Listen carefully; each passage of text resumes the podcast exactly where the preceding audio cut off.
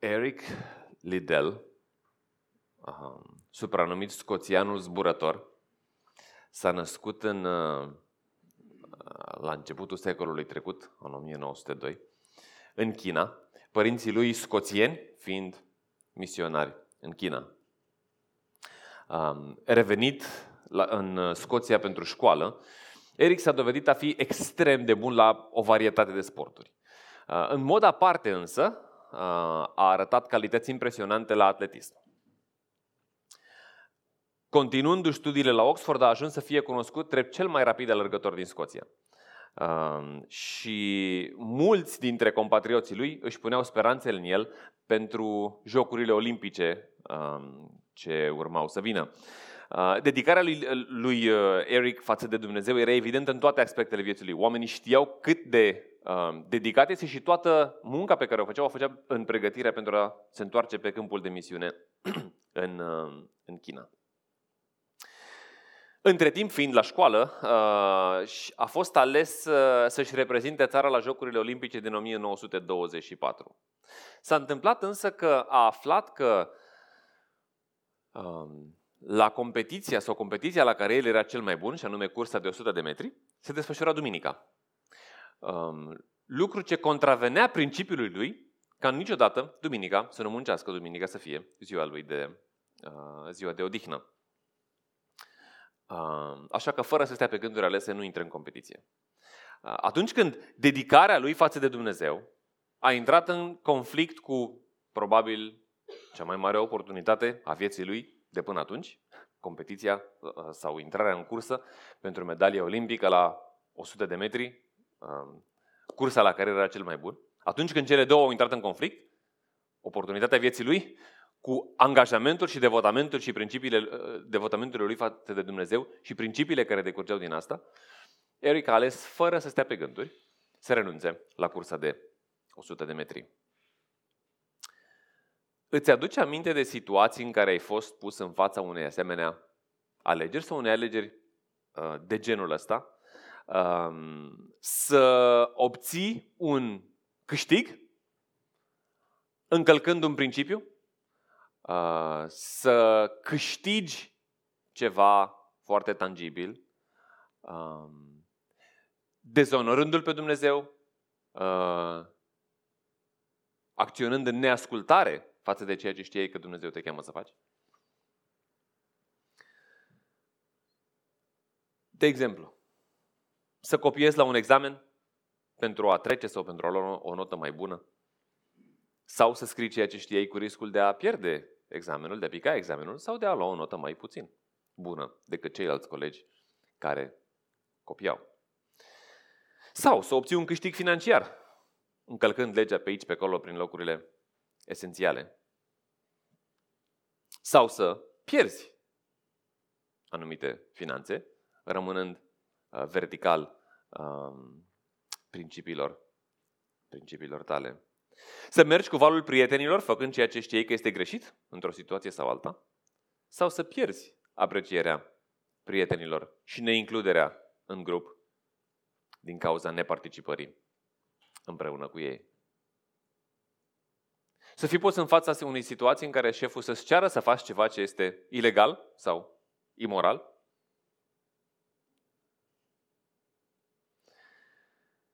ca cetățenii unui alt oraș, ca oameni care, am, care suntem uh, parte din împărăția lui Dumnezeu, deseori vom intra, vom ajunge în situații de genul ăsta, uh, dileme mai mari sau mai mărunte, în care vom fi puși să alegem între a fi consecvenți uh, cu chemarea lui Dumnezeu, cu a ne pune încrederea în Dumnezeu, sau a alege o scurtătură a ne compromite, a nu asculta pe Dumnezeu, a lua situația în propriile mâini pentru ceea ce pare un câștig uh, în situ- într-o situație sau alta. Întâmplarea pe care, uh, din Scriptură pe care o vom uh, parcurge astăzi aduce în atenția noastră trei tineri a căror situație se aseamănă cu a noastră. Cei trei sunt slujitori lui Dumnezeu, într-un mediu religios, uh, într-un mediu uh, ostil din punct de vedere religios, semnificativ mai ostil decât al nostru, unde mai pui că erau exilați din propria țară, așa cum am văzut, Daniel și prietenii lui și mai mulți tineri au fuseseră deportați de către Nebucadnețar atunci când, când dintr-o dată s-a făcut lumină. Atunci când el a cucerit Ierusalimul și a luat crema um, nobilimii um, din, um, din țara lui Israel. Um, întrebarea cheie la care răspunde pasajul acesta este ce faci în exil atunci când mediul pune presiune pe tine să te compromiți? Ce faci într-un mediu în care ești, într-o, într-o, într-o măsură mai mare sau mai mică, străin atunci când există presiune să te compromiți. A trecut, a trecut ceva timp de la evenimentele din capitolul 2 din cartea lui Daniel. Acolo Nebucadnețar a avut un vis pe care l-a uitat, sau pe care s-a făcut că uită, nu știm. Iar Daniel a fost singurul care a, a fost în stare să-i reamintească visul sau să-i povestească, să-i relateze visul și de asemenea să-i dea interpretarea acestuia. În visul ăsta, Nebucadnețar, împăratul Babilonului, împreună cu împărăția lui, reprezentau capul de aur al unei statui impresionante. Statuie care în rest era, era uh, alcătuită din materiale inferioare aurului. Uh, iată ce spune Daniel împăratului Nebucadnețar în interpretarea pe care o dă la uh, acest vis. Și spune așa, tu împărate, ești împăratul împăraților, căci Dumnezeul cerurilor ți-a dat o împărăție, putere, tărie și glorie. El ți-a dat în mâini pe oameni oriunde locuiesc ei. Ți-a dat fiarele câmpului și păsările cerului și te-a făcut stăpân peste toate. Tu, deci, ești capul de aur. Iar Nebucadnețar o ia în serios în felul lui. Ce face? Zice așa, Daniel, capitolul 3, versetul 1. Împăratul Nebucadnețar a făcut o statuie din aur, înaltă de 60 de coți și lată de 6 coți, pe care a ridicat-o în, vara, în Valea Dura din provincia Babilonului. Valea Dura, foarte interesant, va, uh, și câmpia Babilonului ne trimite cu gândul la Uh, turnul Babel, pentru că, apropo, turnul Babel a fost construit aproximativ în aceeași regiune, tot într-o câmpie, și dacă ne uităm, o să vedem ce rol are statuia. Rolul turnului era să adune um, oamenii pentru a nu se împrăștia pe toată, uh, pe toată fața pământului. Da? Un, un soi de punct de unitate al oamenilor, uh, fără Dumnezeu, um, ba chiar opunându-se lui Dumnezeu, um, punct de unitate al oamenilor de pe pământ. Uh, statuia însă, revenind la, la statuie, este o, are, o dimensi, sau are niște dimensiuni neobișnuit de mari, chiar și pentru vremea aceea. În, uh, uh traducând dimensiunile de aici, vine undeva la 27 de metri înălțime, pe un 2,7 metri lățime, deci probabil un postament înalt pe care era ridicat un chip. Nu știm exact dacă era de Bucadnețar însuși sau dacă era unul dintre, dintre zeii emblematici ai Babilonului, Bel, Marduk, posibil. Nu se știe exact cine. Cert era că este o statuie impresionantă, uh, o statuie din aur.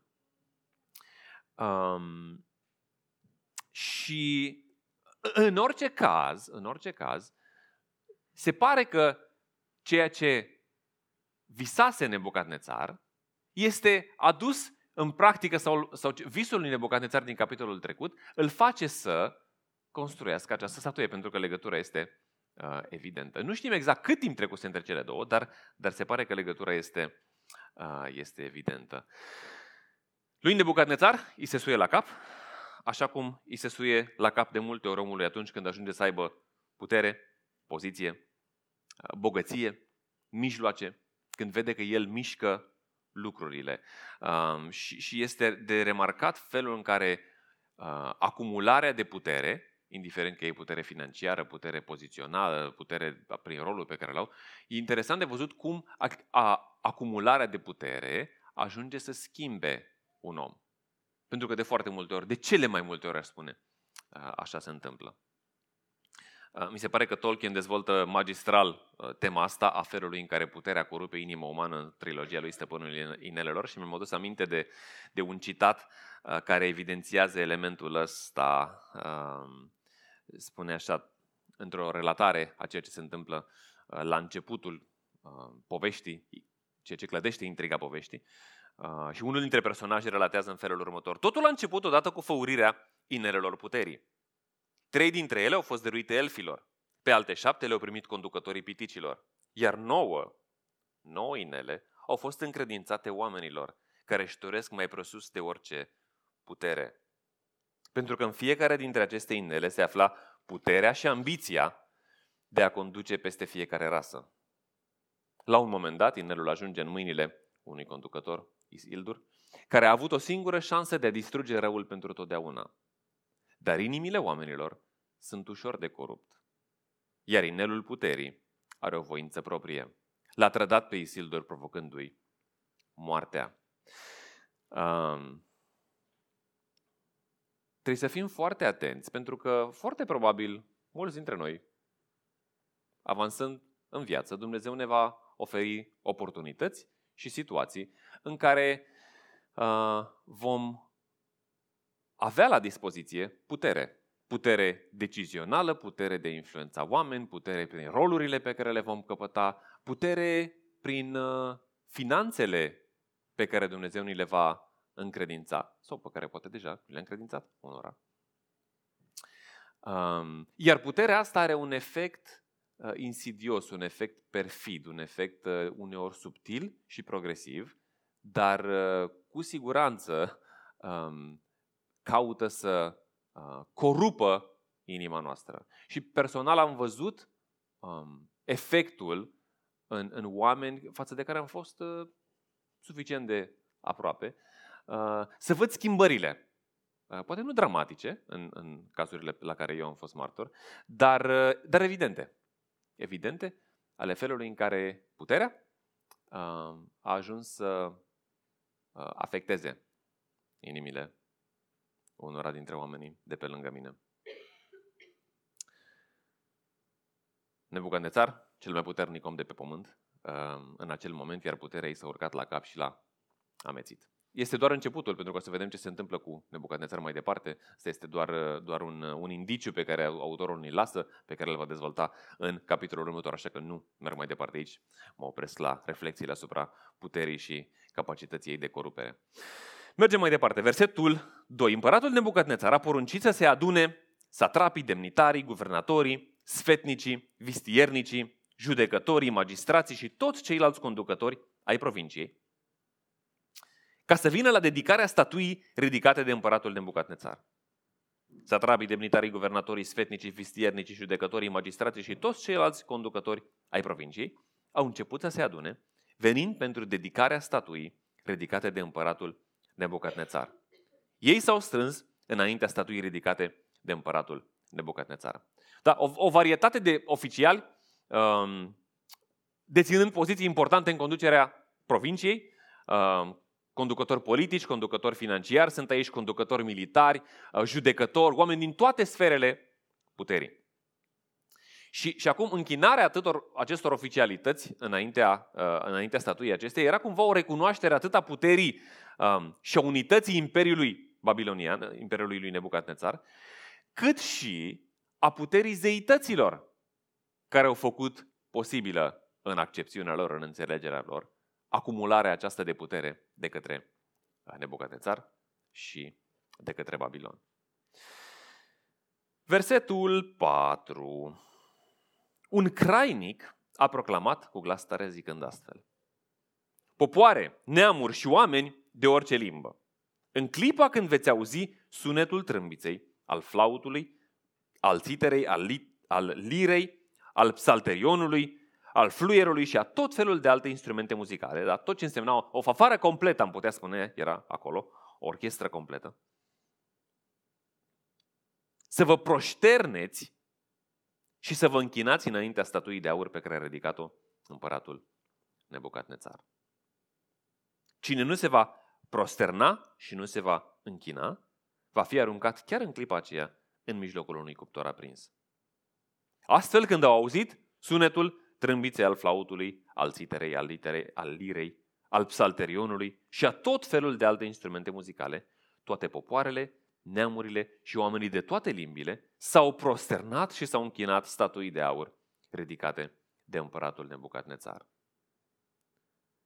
Cu prilejul acesta, chiar în aceeași perioadă, câțiva dintre astrologi au ieșit în față și i-au părât pe iudei. Ei au zis împăratului Nebucadnețar, să trăiești veșnic împărate.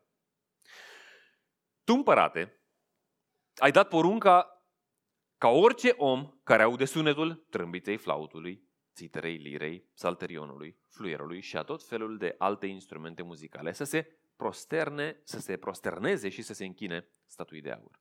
Iar cine nu se prosternează și nu se închină, să fie aruncat în cuptorul aprins. Dar sunt niște iudei pe care i-ai numit în slujba de administratori ai provinciei Babilonului, și anume Shadrach, Meșac și Abednego, oameni care nu țin seama deloc de tine, împărate. Ei nu slujesc zeilor tăi și nu se închină statuii de aur pe care ai ridicat-o. Interesant, Daniel nu apare în uh, relatarea asta. Fie uh, poziția lui Daniel nu uh, e undeva mai sus decât uh, toți ceilalți conducători și nu este chemat la această întrunire, fie Daniel este plecat cu treburile împăratului, în orice caz Daniel nu apare în acest episod.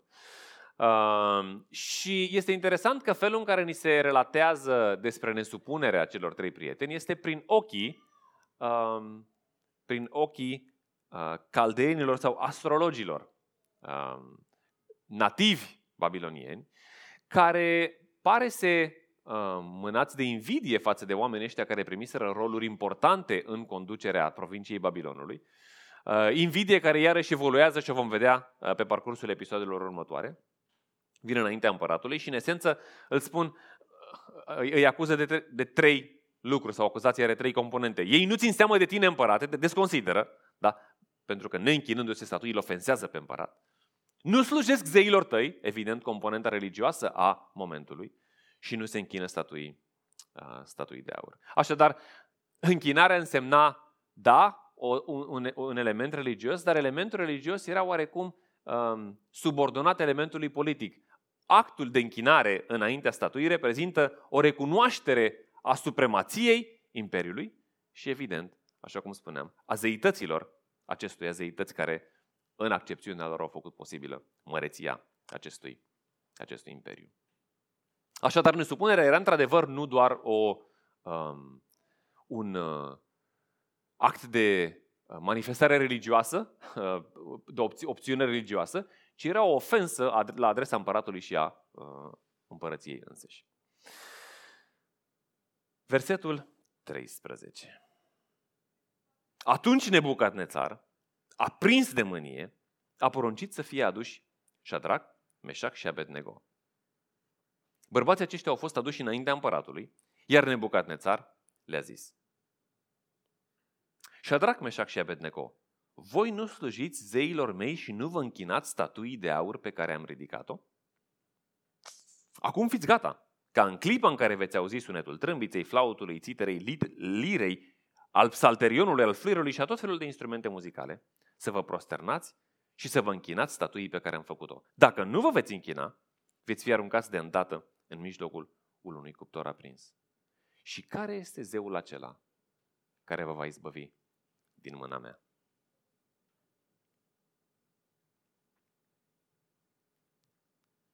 Răspunsul uh, celor trei este direct, fără ocolișuri. Shadrach, Meșac și Abednego i-au răspuns împăratului. Nebucadnețare, noi nu avem nevoie să ne apărăm înaintea ta în această privință. Iată, Dumnezeul nostru, căruia îi slujim, poate să ne scape din cuptorul aprins și ne va izbăvi din mâna ta, împărate. Și chiar dacă nu va fi așa, să știi, împărate, că nu vom sluji zeilor tăi și nici nu ne vom închina statuii de aur pe care ai ridicat-o. Um, foarte interesant răspunsul uh, celor trei. Ei știu că Dumnezeu are puterea să-i salveze, să-i izbăvească. Și în același timp știu că e posibil ca Dumnezeu să nu izbăvească. În ce îi privește, încrederea lor este că în situația asta Dumnezeu îi va, îi va izbăvi.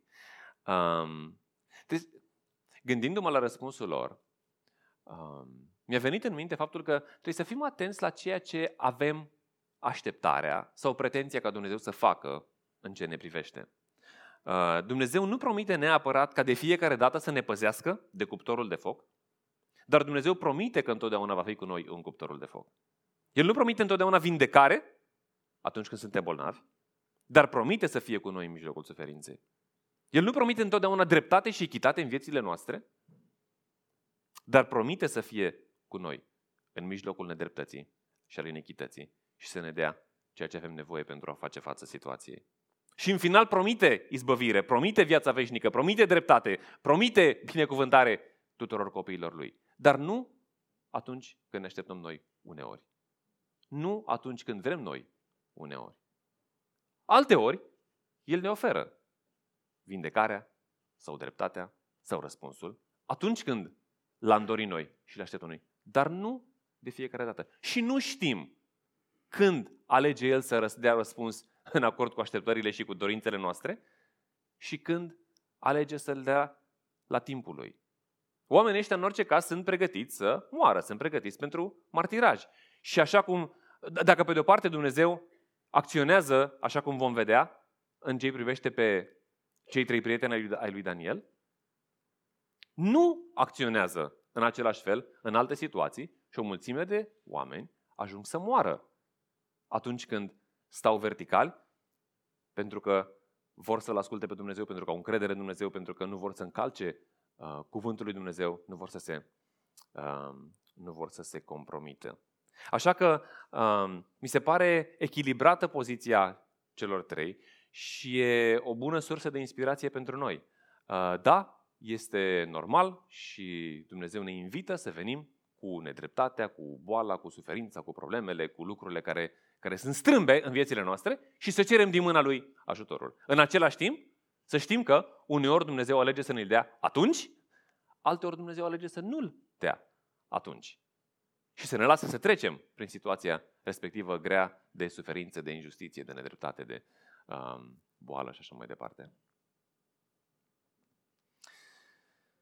Dar, continuăm parcurgelea textului, versetul 19. Atunci Nebucadnețar s-a umplut de mânie și s-a schimbat înfățișarea feței din pricina lui Shadrach, a lui Meșac și a lui Abednego.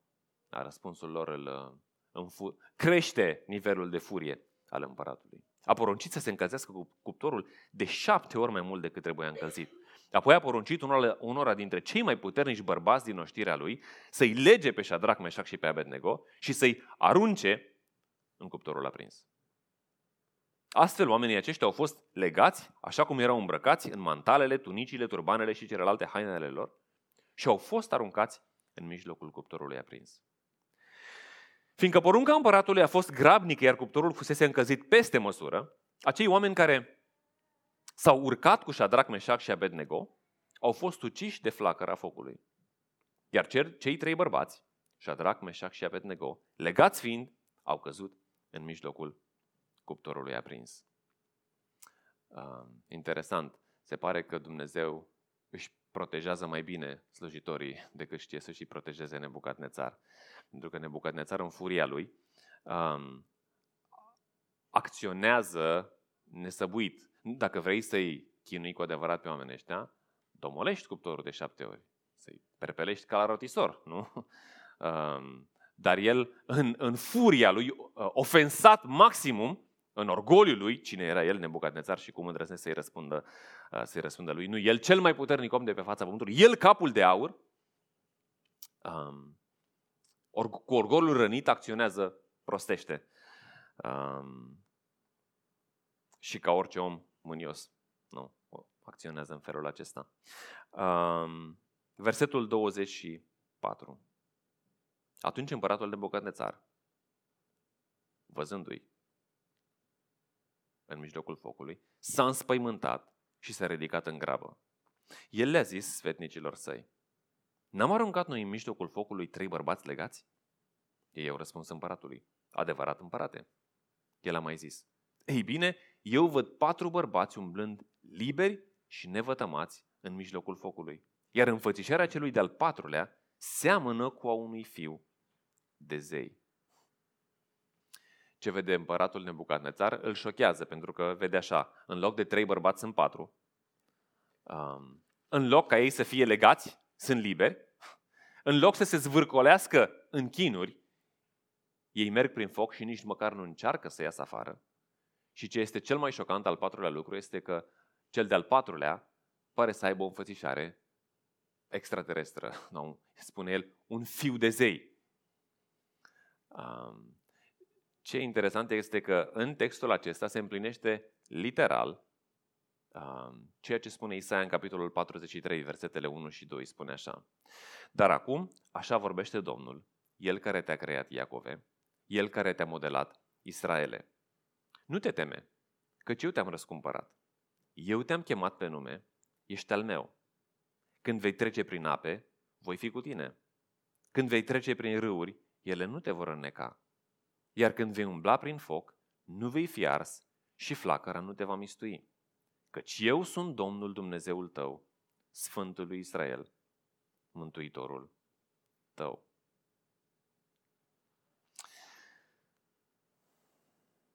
Mergem mai departe. Versetul 26. Apoi Nebucadnețar s-a apropiat de ușa cuptorului aprins și a strigat. Shadrach, Meșac și Abednego, slujitori ai Dumnezeului prea înalt. Ieșiți afară și veniți încoace. Shadrach, Meșac și Abednego au ieșit din mijlocul focului. Satrapii, demnitarii, guvernatorii și sfetnicii împăratului s-au strâns cu toții și au văzut că focul nu avusese nicio putere asupra acestor bărbați, că părul capului lor nu se pârlise, că mantiile lor rămăseseră neschimbate și că nici măcar miros de fum nu se prinsese de ei. Um, foarte interesantă. Um, spectacolul ăsta este public. Lucrurile nu se desfășoară undeva într-o cameră uh, închisă, ci lucrurile astea se desfășoară cu toți demnitarii, conducătorii de toate categoriile din provincia Babilonului. Toți văd demonstrarea asta și conflictul ăsta între puteri. Între puterea celui mai puternic împărat de pe pământ și puterea Dumnezeului, Dumnezeului celui prea înalt, așa cum îl numește, așa cum îl numește împăratul Babilonului, așa cum îl numește Nebucadnețar. Versetul 28. Nebucadnețar a zis, Binecuvântat să fie Dumnezeul lui Shadrach, al lui Meșac și al lui Abednego, care l-a trimis pe îngerul său și a izbăvit pe slujitorii săi. Ei s-au încrezut în el, au nesocotit porunca împăratului și și-au dat mai degrabă trupurile lor decât să slujească și să se închine oricărui alt Dumnezeu decât Dumnezeului lor. De aceea, dau poruncă ca orice om, din orice popor, din orice neam sau de orice limbă ar fi, care va vorbi de rău despre Dumnezeul lui Shadrach, Meșac și al lui Abednego, să fie făcut bucăți, iar casa lui să fie prefăcută într-un morman de gunoi, pentru că nu există un alt Dumnezeu care să poată izbăvi în felul acesta. Decret, stil, Nebucadnețar, amprentă recognoscibilă. Um, interesant este că Nebucadnețar își răspunde singur întrebării retorice de puțin mai de, de ceva mai devreme spune el, dacă nu vă veți închina, veți fi aruncați de îndată în mijlocul unui cuptor aprins. Și care este zeul acela care vă va izbăvi din mâna mea? Și în versetele pe care tocmai le-am citit, spune, nu există un alt Dumnezeu care să poată izbăvi în felul acesta. Doar Dumnezeul prea înalt poate să izbăvească în felul acesta. Uh, mai mult, e foarte interesant că el ajunge să aprecieze consecvența celor trei în actul lor de nesupunere față de uh, șeful lor, da, față de uh, Nebucadnețar. Asta e un lucru remarcabil, având în vedere uh, că vine de la un om precum uh, Nebucadnețar. Și în fine, decretul lui ca nimeni să nu vorbească de rău pe Dumnezeul celor trei. E clar că în punctul ăsta Nebucadnețar este impresionat. Este impresionat de Dumnezeul cel atotputernic. Uh, totuși inima lui nu este schimbată. Uh, el, rămân, el rămâne Dumnezeul lui Shadrach, Meșac și a lui Abednego. Um, versetul 30 încheie uh, cu deznodământul uh, sau cu ultimul, uh, ultimele elemente ale deznodământului această întâmplare. După aceea, împăratul i-a înălțat la mare cinste pe Shadrach, Meșac și Abednego în provincia Babilonului. În mod ironic, ceea ce părea să-i pună într-un dezavantaj pe cei trei, um, nu, ei nu puteau să se conformeze poruncii împăratului, prin urmare urmau să sufere, se întoarce ca un avantaj, pentru că ne respectând porunca împăratului, împăratul vede ceva mai mult în omenește. Este clar că ei și Dumnezeul lor reprezintă o, un aport de valoare pentru împărăția lui. Așa că în ciuda nesupunerilor, în ciuda uh, sfidărilor, în ciuda umilinței pe care Nebucadnețar o experimentează în toată întâmplarea asta, Nebucadnețar îi promovează pe cei trei la poziții mai bune decât cele pe care le avuseseră, uh, le avuseseră anterior. Um, în aceeași linie, Eric Liddell, Liddell scoțianul zburător de, despre care vă spuneam la început, a ratat cursa de 100 de metri, în care avea cele mai mari șanse, dar a intrat în curse de 400 de metri, care se desfășura într-o altă zi a, a săptămânii. Interesant este că înainte de intrarea în respectiva cursă, masterul echipei americane, de data aceasta, i-a dat un bilet cu următoarele cuvinte un citat din 1 Samuel, cartea 1 Samuel, capitolul 2, versetul 30, în care Dumnezeu spune acolo prin cuvintele lui Samuel, voi cinsti pe cei care mă cinstesc. E bine, Eric a câștigat, a intrat în cursa de 400 de metri, a câștigat, a doborât recordul uh, existent în momentul acela și a devenit um, medaliat cu aur la Jocurile Olimpice. Eu voi cinsti pe cei ce mă cinstesc. Um, prietenii lui Daniel sunt avansați din cauza nesupunerilor, din cauza faptului că își asumă pierderea, care în ultimă instanță devine un câștig mai mare. Ceea ce sunt în pericol să piardă, îi aduce în poziție de a câștiga ceea ce de fapt nici nu, uh, nici nu aveau. Întrebarea cheie la care răspunde pasajul ăsta, așa cum spuneam la început, este ce faci în exil atunci când mediul pune presiune pe tine să te compromiți, să te închini altui Dumnezeu, să nu-ți respecti valorile, să nu faci ceea ce știi că Dumnezeu îți spune să faci. Iar răspunsul pe care îl dă acest, această întâmplare este evident. Rămâi credincios, indiferent de cost, deoarece tu știi cine este și ce face Dumnezeu. Dumnezeu este suveran peste toate și doar El poate să izbăvească. Dacă ar fi să o punem într-o singură, într-o singură frază, este încredete în Domnul în mijlocul adversității, pentru că El e singurul care te poate izbăvi. Încrede-te în Domnul în mijlocul adversității, pentru că El este singurul care te poate izbăvi. Iată ce spune, spre exemplu, autorul epistolei către evrei, în capitolul 11, spune așa, fără credință este imposibil să fim plăcuți lui Dumnezeu. Fără credință este imposibil să fim plăcuți lui Dumnezeu. Pentru că oricine se apropie de El trebuie să creadă că El există și că îl răsplătește pe cei ce îl caută. Um, îmi place un, un citat de, din uh, una din cărțile pe care le-am citit anul ăsta. Uh, Father God, Dumnezeu ca Tată, al lui Dave Perry. El spune așa, credința o putem exercita în orice circunstanțe. Pot alege să cred atunci când trec prin vale întunecată, precum Daniel și precum cei trei prieteni ai lui Daniel, sau când sunt pe vârful muntelui, când îmi merge bine. Pot exersa credința în închisoare sau într-o poziție de mare prestigiu. Pot să mă încred în ceea ce spune Dumnezeu și să acționez și atunci când sunt slab și incompetent și când sunt puternic și capabil. Credința poate fi exprimată în lucrurile mărunte, de zi cu zi, sau în acțiunile curajoase cu semnificație istorică, precum cel pe care tocmai l-am citit. În ce fel ați experimentat dinamica aceasta în viețile voastre. Să fiți puși într-o asemenea situație și să trebuiască să alegeți. Ce ați ales uh, și care au fost uh, urmările alegerii voastre. Alegeri poate cu multă greutate, uh, cu implicații majore, sau alegeri poate mai mărunte, poate alegeri de zi cu zi, alegeri care nu au uh, implicații istorice, așa cum spune Dave în, uh, în citatul pe care l-am zis. Um, ce asemenea alegeri vă aduceți aminte? În ce asemenea situație vă aduceți aminte că ați fost puși și ce ați ales? Și acum discuția despre zona gri este una. Mi se pare important că atunci când ești într-o zonă gri să ajungi la o punct de vedere, ok, ce e bine să fac eu în situația asta. Uh, discuția despre mare sau mic este alta, că dacă îți dai seama că este un compromis, dar pentru că este mic îl faci, ăla este cadrul de antrenament.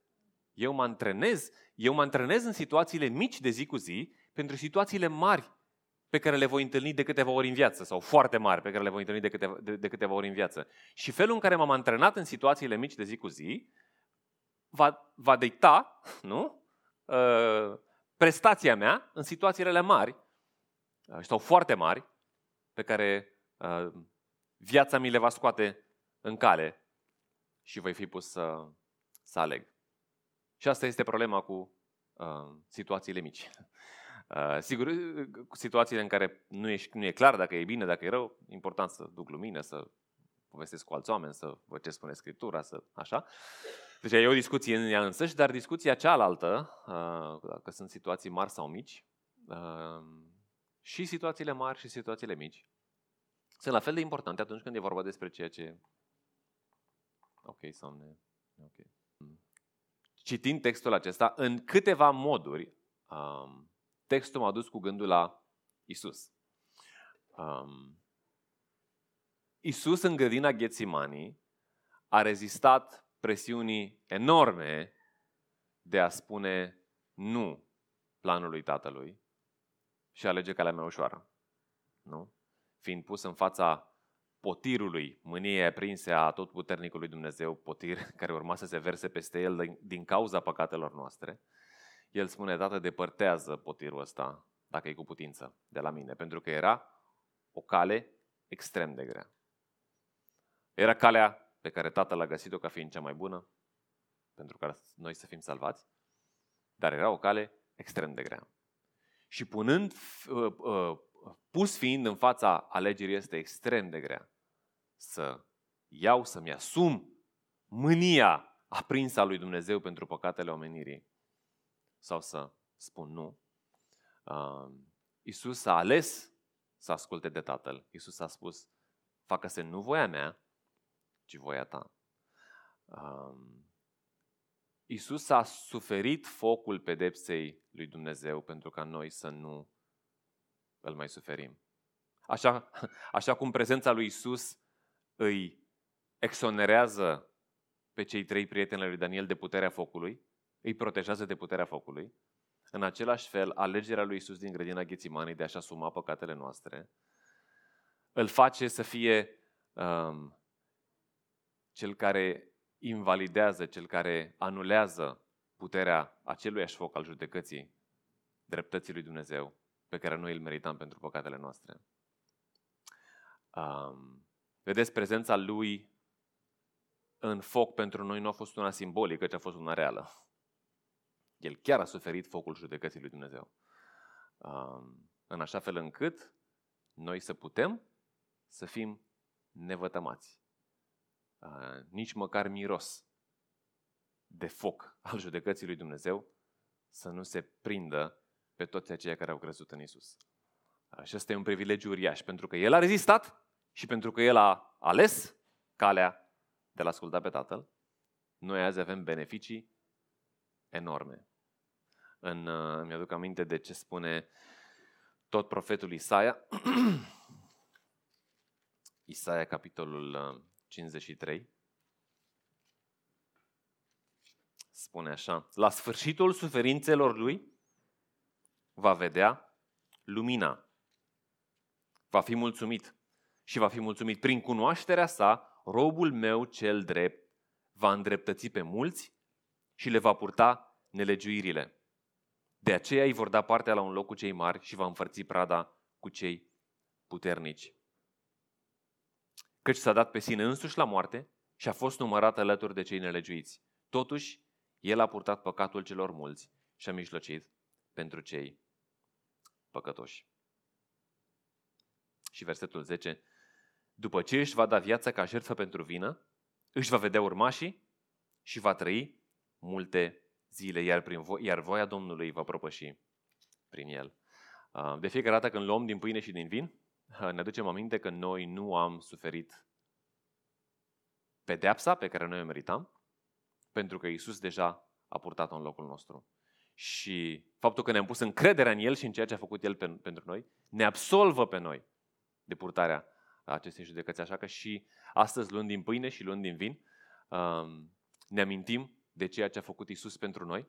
Um, ne aducem aminte că trupul lui s-a frânt și că sângele lui a fost vărsat, că, că El și-a dat viața, nu doar și-a riscat viața, um, pentru ca viețile noastre să fie salvate, uh, pentru ca noi să fim parte din roada aceea a suferințelor Lui. Așa că dacă ne-am pus încrederea în Isus, uh, dacă El a devenit salvatorul nostru, dacă El a devenit înlocuitorul nostru în moarte, um, luăm din pâine și din vin, amintindu-ne cu recunoștință de ceea ce a făcut El uh, pentru noi. Dacă n-am făcut asta, e ocazie să ne punem încrederea în El. Atât pentru viața de aici, pentru că El să devină salvatorul nostru, cât și pentru viața de dincolo, pentru că El să ne dea viață veșnică. Um, luăm uh, o bucată de pâine și un pahar de vin, uh, care vor trece uh, pe la noi.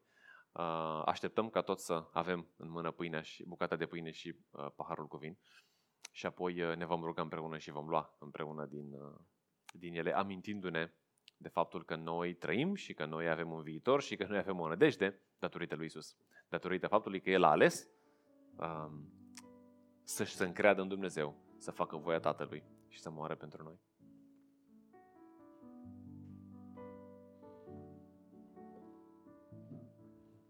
În timp ce mâncau, Iisus a luat o pâine și după ce a rostit binecuvântarea, a frânt-o și le-a dat-o ucenicilor zicând, luați, mâncați, acesta este trupul meu. Apoi a luat un pahar și după ce a adus mulțumiri, l-a dat ucenicilor, zicând, beți toți din el, căci acesta este sângele meu, sângele legământului care este vărsat pentru mulți spre iertarea păcatelor. Doamne Iisuse, suntem atât de recunoscători că a, Tu ți-ai asumat a, ascultarea de Tatăl, a, ai făcut voia Tatălui, ai mers până la capăt, ți-ai dat viața pentru noi, ai suportat mânia lui Dumnezeu împotriva păcatelor noastre, care cereau pedeapsă, care cereau moarte. Ai experimentat-o, Doamne, în locul nostru și astăzi noi suntem rodul suferinței tale, noi suntem beneficiari a ceea ce tu ai obținut pe noi, pentru noi atunci când ai mers în ascultare până la capăt, atunci când te-ai încrezut în Tatăl până la capăt.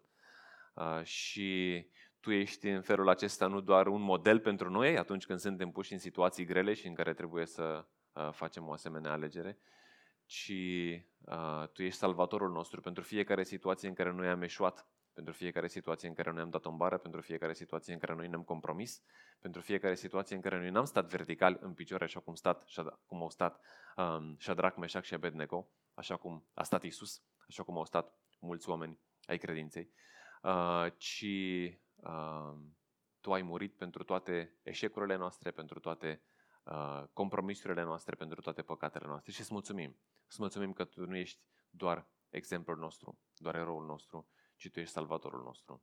Și luăm din pâine și din vin uh, pe baza credinței și reiterând credința noastră că tu ești salvarea noastră, tu ești speranța noastră, în tine ne punem încrederea, pentru ca uh, păcatele noastre să fie iertate pe de o parte și pe de altă parte pentru ca alegerile pe care le vom face să le putem face prin credință, punându-ne încrederea în, uh, în tine. Așa că, uh, da, cu recunoștință, luăm uh, din pâine și din vin, amintindu-ne de sacrificiul tău pentru noi. Amin.